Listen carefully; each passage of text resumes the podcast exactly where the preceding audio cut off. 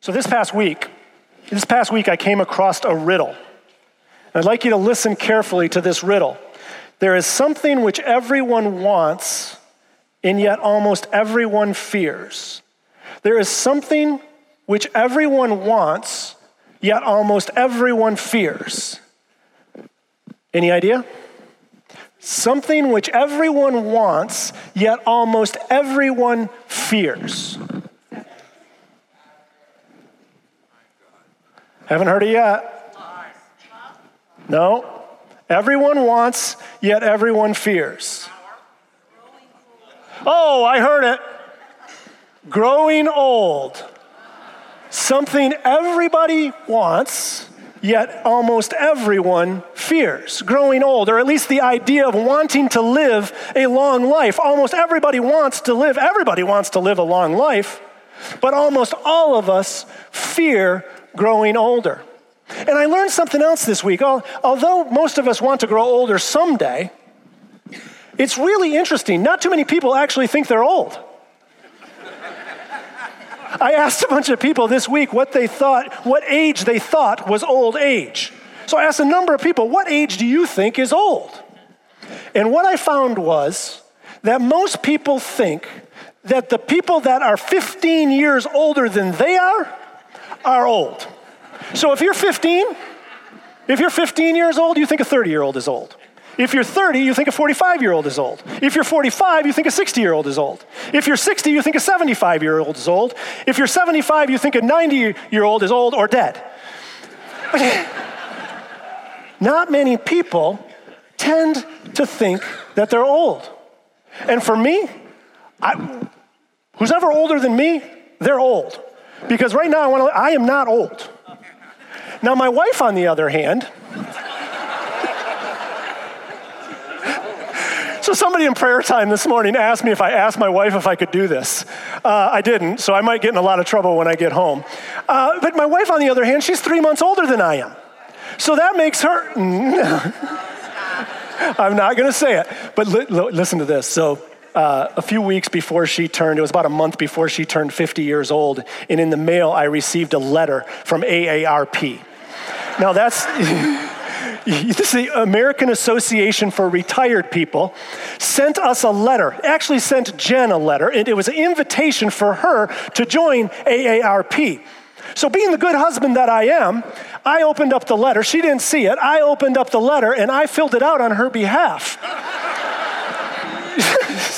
So, on her 50th birthday, I presented to Jen her new bright and shiny AARP card.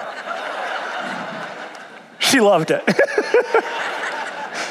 because I'm just that kind of husband. But really, I mean, aside from all the humor and the fact that we all want to grow old someday, old age and growing old tends to scare most of us. It tends to increase the fears that we have. Yet growing old is and can be scary. You think about it, you grow old, your body, your body doesn't do what it used to do. You're more prone to illness. Your body's more prone to breaking down.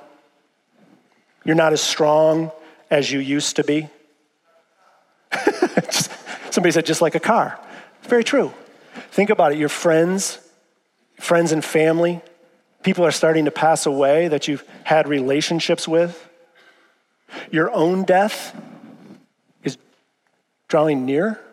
It's coming closer, and you're, you're starting to think about it more and more. There's also sometimes associated loneliness with getting older. Like the people that were once there are, are kind of no longer there anymore because they have other things they're doing.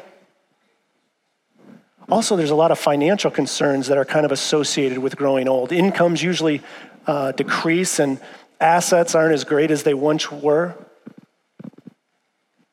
Growing old can be scary. I heard somebody say this past week that growing old isn't for sissies. It's true. Growing old is not for sissies. And not only is there, are there fears associated with growing old, but the way our society views aging and growing old, our society doesn't hold the elderly typically in high regard, and we don't esteem those who are older. There's often a lot of prejudice associated with growing old, with those people who are older. You think about young people often think that old people are limited in ability, set in their ways, or bitter. Our society, American culture, values independence and self reliance. And as we go old, we're, we're, we're not as independent as we once were. We're actually more and more dependent upon others. And as a result, society doesn't show proper respect, care, or concern for those who are older.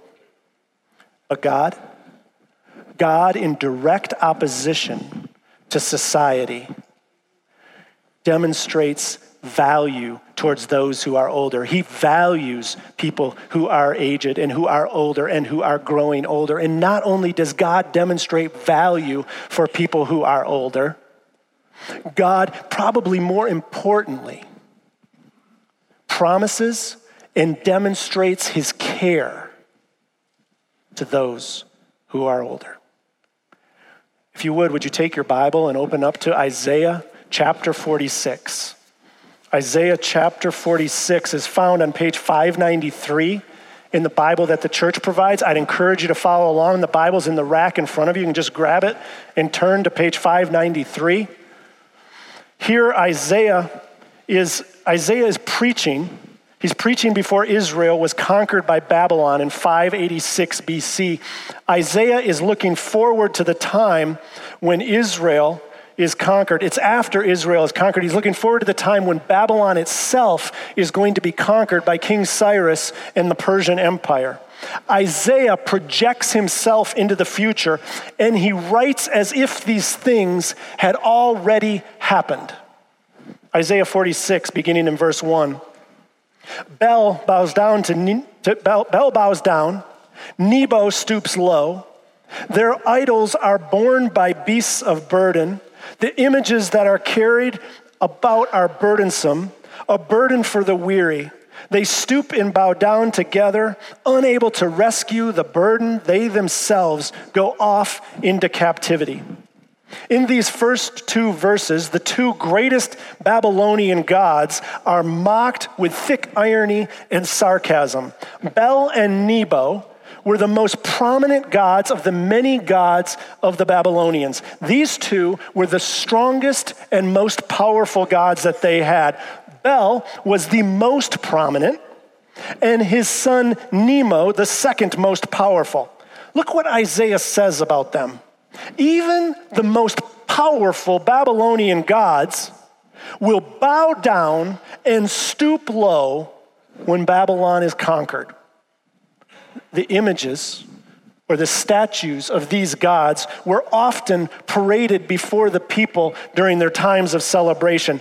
But now these same gods will be loaded onto beasts and carried away in defeat. Now, think about this. These are gods. These are their gods, and it's crazy that they have to be carried in the first place. Whether in celebration or in defeat, they had to be carried. This demonstrates their weakness. They have no power, they actually need to be carried. And it's a burden to carry them. Bel and Nebo could not relieve any of the burdens of this life. They couldn't solve any problems. In fact, they end up just creating more problems because they end up weighing down the people who have to carry them. Does this sound familiar? Well, it should. Because time and time again, as we've gone through this book of Isaiah, Isaiah keeps coming back to the weakness, the futility of following false gods, of bowing down before idols. He did it because the people then had a problem with this. And we as well have a problem with pursuing false gods and bowing down to idols. Now, today, we don't actually bow down to statues of Bel or Nebo, but we do have our own Bel and Nebo. Most people today worship at the altar of self. We worship ourselves. Our primary God, our Bel, is ourself. But we also have a secondary God. We have our own Nebo. Actually, we have many Nebos. We have many secondary gods. We look to various Nebos. Gods such as not only self, that's our Bel, right? But our Nebos, gods such as money, power, sex, leisure, work, pleasure, substances. These tend to be our secondary gods. These tend to be our Nebos that we often bow down to worship. We look to these gods to meet our needs, to build ourselves up. We seek to have our needs for significance, relationship, and security met through our Bel and Nebos.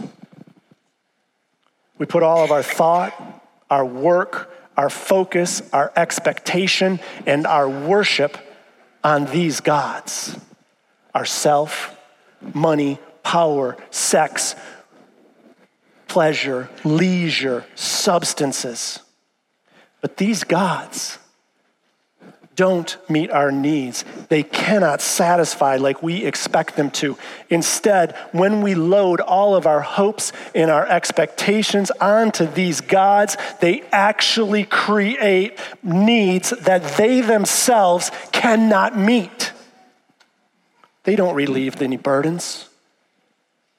And when we bow down to worship them, our burdens only grow, and they do not lift a finger to help. Have you ever experienced that? Have you ever loaded your expectations onto one of these things, hoping that it would meet your needs and satisfy you? Only to be disappointed, only to be crushed. You see, when you bow down to these gods, you end up being worse off than when you actually started. These gods, self, money, power, sex, leisure, pleasure, work, substances. They demand ever increasing portions of your resources because of the needs they create, and they continue to demand more and more of you. And they create more and more of a burden for you. And they offer only limited and fleeting satisfaction that always, always begs for and demands more. Do you understand? They will weigh you down and they will crush you. But then in the text, we see a great contrast. Beginning in verse 3, God speaks to the exiles in Babylon, and he speaks to you and me as well, especially to those who are of older age. Look at verses 3 and 4. Listen to me, you descendants of Jacob, all the remnant of the people of Israel, you whom I have upheld since your birth and have carried since you were born. Even to your old age and gray hairs, I am he. I am he who will sustain you. I have made you, and I will carry you. I will sustain you, and I will rescue you. God contrasts himself here with the Babylonian gods. The Babylonian gods had to be carried by their worshipers. The Lord God tells us that he is the one who carries his worshipers. Words that mean bear or carry are used five times in verses three and four. God says here, like a mother, he has carried Israel from birth. He also says that he will continue to sustain the people of Israel to their old age, to their gray hairs. He says that he has done it and that he will do it. And finally, he says that he will rescue the people, using the same word that Isaiah used in verse 2 when he said that the Babylonian gods were powerless to rescue from the burden that they create. God will carry Israel through the difficult times in captivity and will ultimately deliver her. This is the God who can help.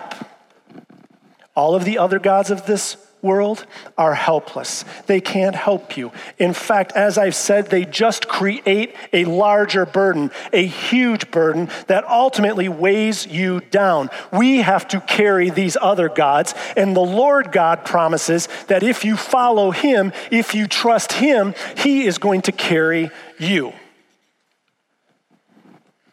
And we need to be carried. Let's admit it.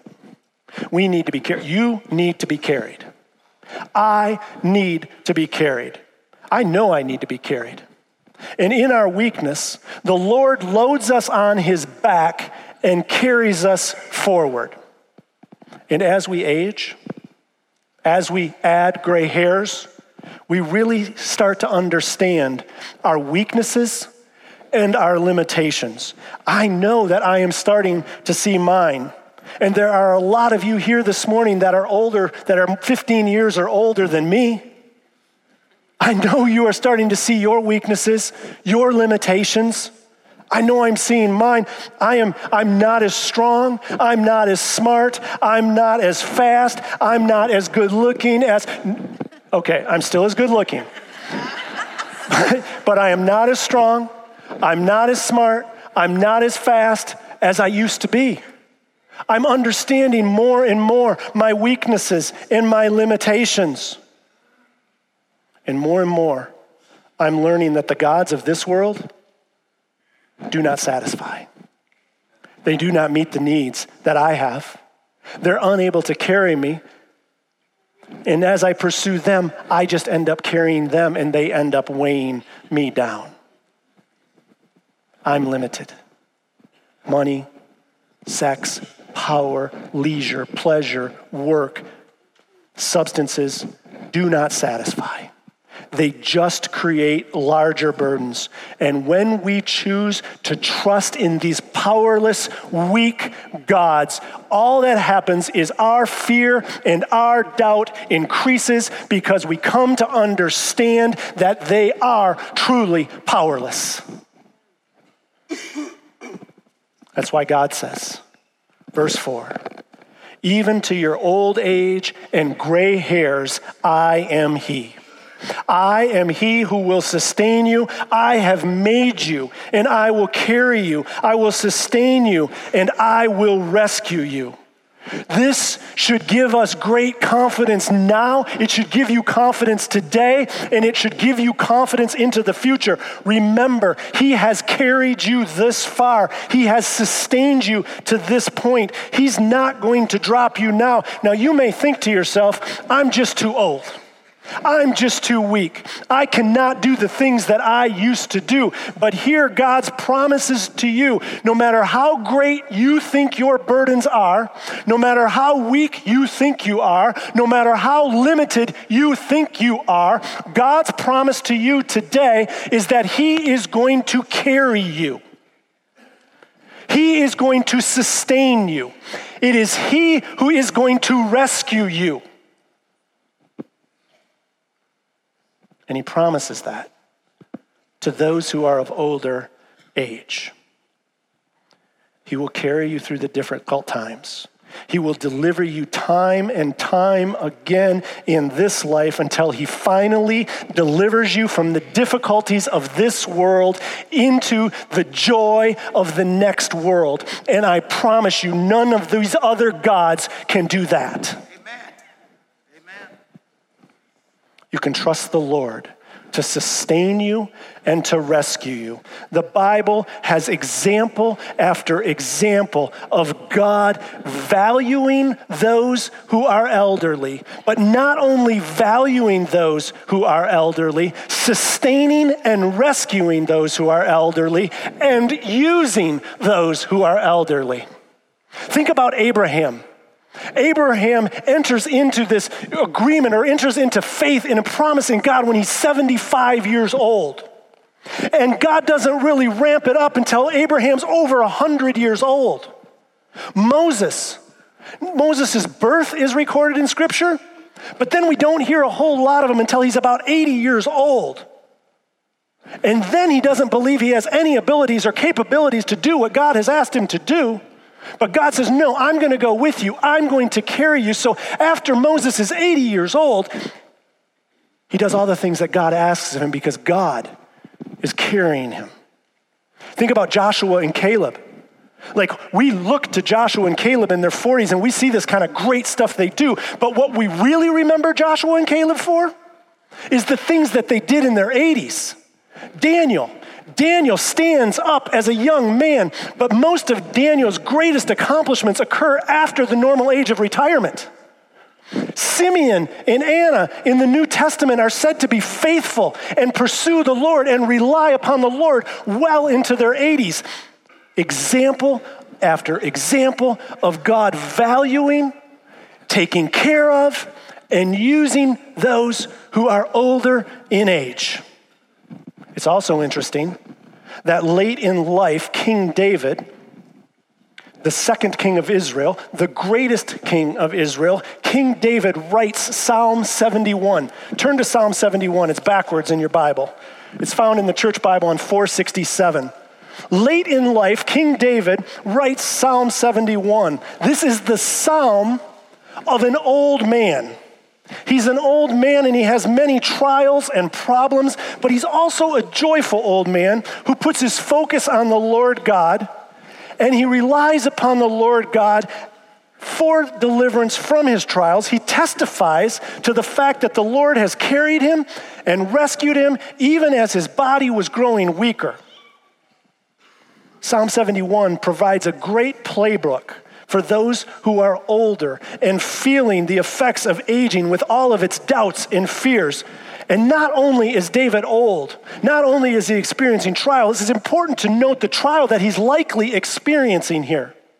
Most scholars believe that David writes Psalm 71 when his son, his very son, Absalom, is turning against him and trying to take over the kingdom. Look at how it starts out verses 1 and 2. In you, Lord, I have taken refuge. Let me never be put to shame. In your righteousness, rescue me and deliver me. Turn your ear to me and save me. The psalmist identifies the Lord as his God and recognizes that it is the Lord who carries him and the Lord who rescues him. Then let's go through this psalm. We'll go through kind of quickly. Look at verse 16. He speaks of God's mighty deeds. In verse 18, of God's strength in power. In verse 19, of the great things that God has done. In verse 20, he realizes that it was God who brought him into trouble and God who delivered him and restored him. Then in verse 21, God was his source of comfort in trial. In verse 23, it was God who redeemed his soul. This man, this old man, knew that God had carried him and was carrying him. He knew that God had sustained him and rescued him. He knew that in the midst of this great trial, his own son's rebellion, in the midst of this great trial, that God would sustain and rescue him.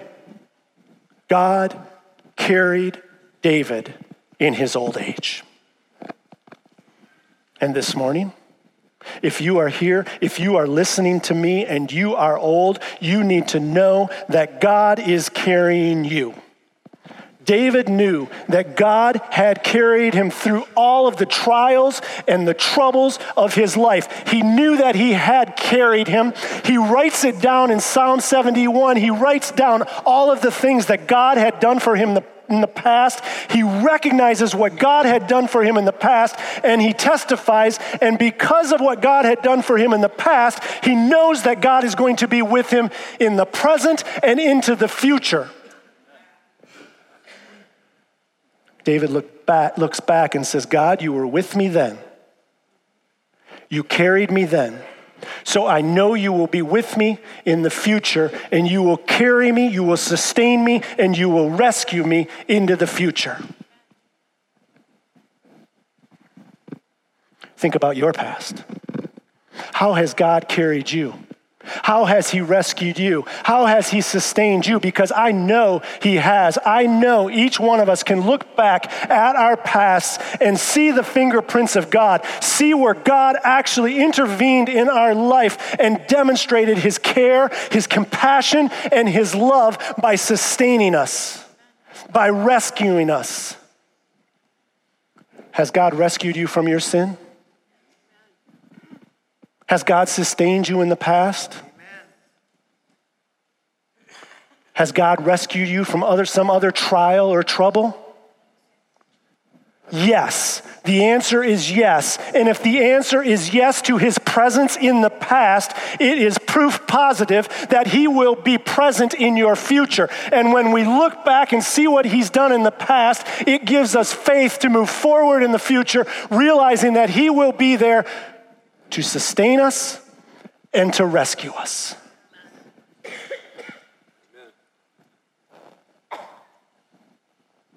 God carried David, and God has carried you.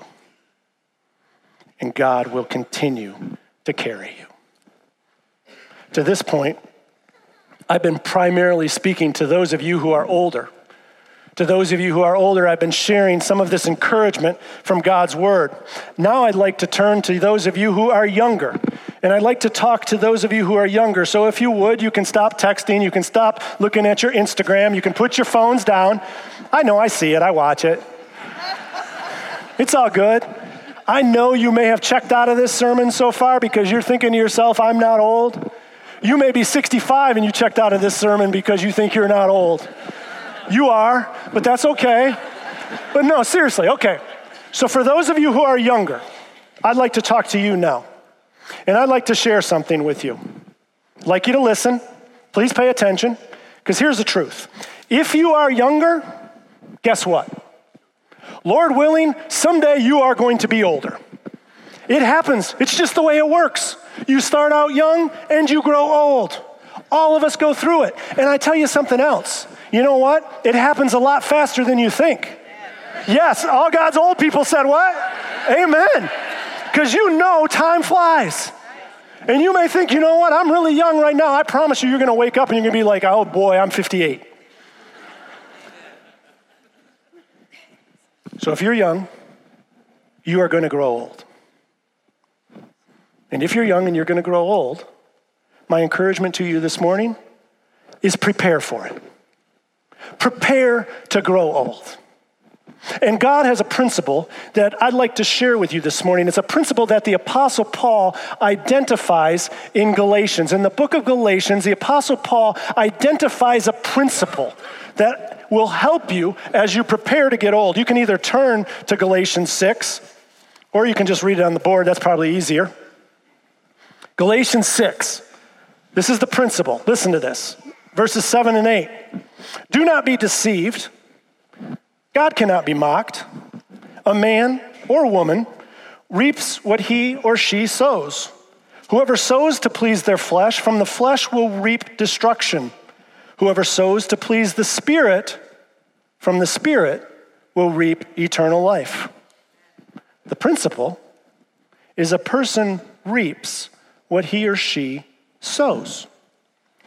Now, this is an agricultural example that's very helpful. It's the way things work. Think about it this way if you sow or plant corn, sow means plant. If you sow or plant corn, what do you think you're going to reap or harvest? Corn. If you plant corn, you harvest corn. If you sow corn, you harvest corn. So, if you take good care of your body, you typically enjoy good health. If you disregard healthy habits, your body typically suffers. The principle is what you sow, you will reap. And this principle is especially true in the spiritual realm. Much of the bitterness, discontent, and anger, some of the depression and fear and anxiety, is a result of some old people sowing the wrong things. If an old person is bitter, discontent, full of anger. Sometimes it is, sometimes it is the, de, the, the depression, sometimes the anxiety, sometimes the fear. If those things are present in an older person, it is highly likely that they pursued the wrong gods. They pursued self. They pursued money. They pursued sex. They pursued pleasure. They pursued leisure. They pursued substances. And now those things that they sowed have come back to reap bad consequences. And the bad consequences are a long list of regrets that express themselves in discontent and anger and bitterness. And as I said, sometimes depression, anxiety, and fear. Remember, these gods cannot carry you. They just create more burden because you have to carry them. Now, you may be sitting and you may be thinking to yourself, okay, I get the principle. I'm going to reap what I sow. But some of you may be thinking, here's the thing I get it, but here's what I want to do I kind of want to do my own thing for a while. I'm going to just kind of do it the way I want to do it for a while, and we'll kind of see how that ends up turning out. You know what? I kind of like myself as my own God. I want to pursue money, power, sex, leisure, pleasure. I like the substances. I'm going to just do my own thing for a while. Some people in an earlier generation would say they're just going to sow their wild oats. How many of you heard that phrase? We're just going to sow our wild oats. It's another way of saying you're just going to do your own thing for a little while. The thing is is what I can't figure out is what are you hoping for? Are you hoping for a crop failure? Because what has happened the principle is you will reap what you sow. And if you go after, if you pursue those things, you are going to reap. You're going to reap ultimately discontentment, bitterness, anger, likely depression, anxiety, and fear. Here's the ironic thing a lot of young people look at older people and say, I don't ever want to turn out like that. I don't want to be bitter. I don't want to be angry. I don't want to be set in my ways. I don't want to be like that. But you know what? You know what young people don't realize or don't see? It's that they are on the exact same path towards bitterness, towards anger, towards discontent, towards depression, towards anxiety, and towards fear. Because what you sow, you will reap.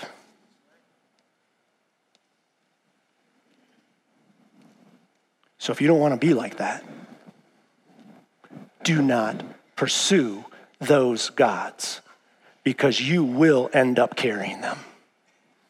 They cannot carry you. So, in the strongest words possible this morning, I want to encourage you to pursue Jesus. Sow Jesus. Because you know what you get when you sow Jesus? Let me tell you what you get. Jesus says, I am the way, the truth, and the life. You know what you get when you sow Jesus?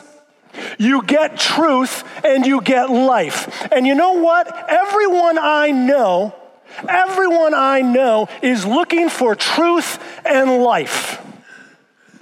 And most of the people I know that are pursuing other gods are still looking for truth and life. They're just on the wrong path.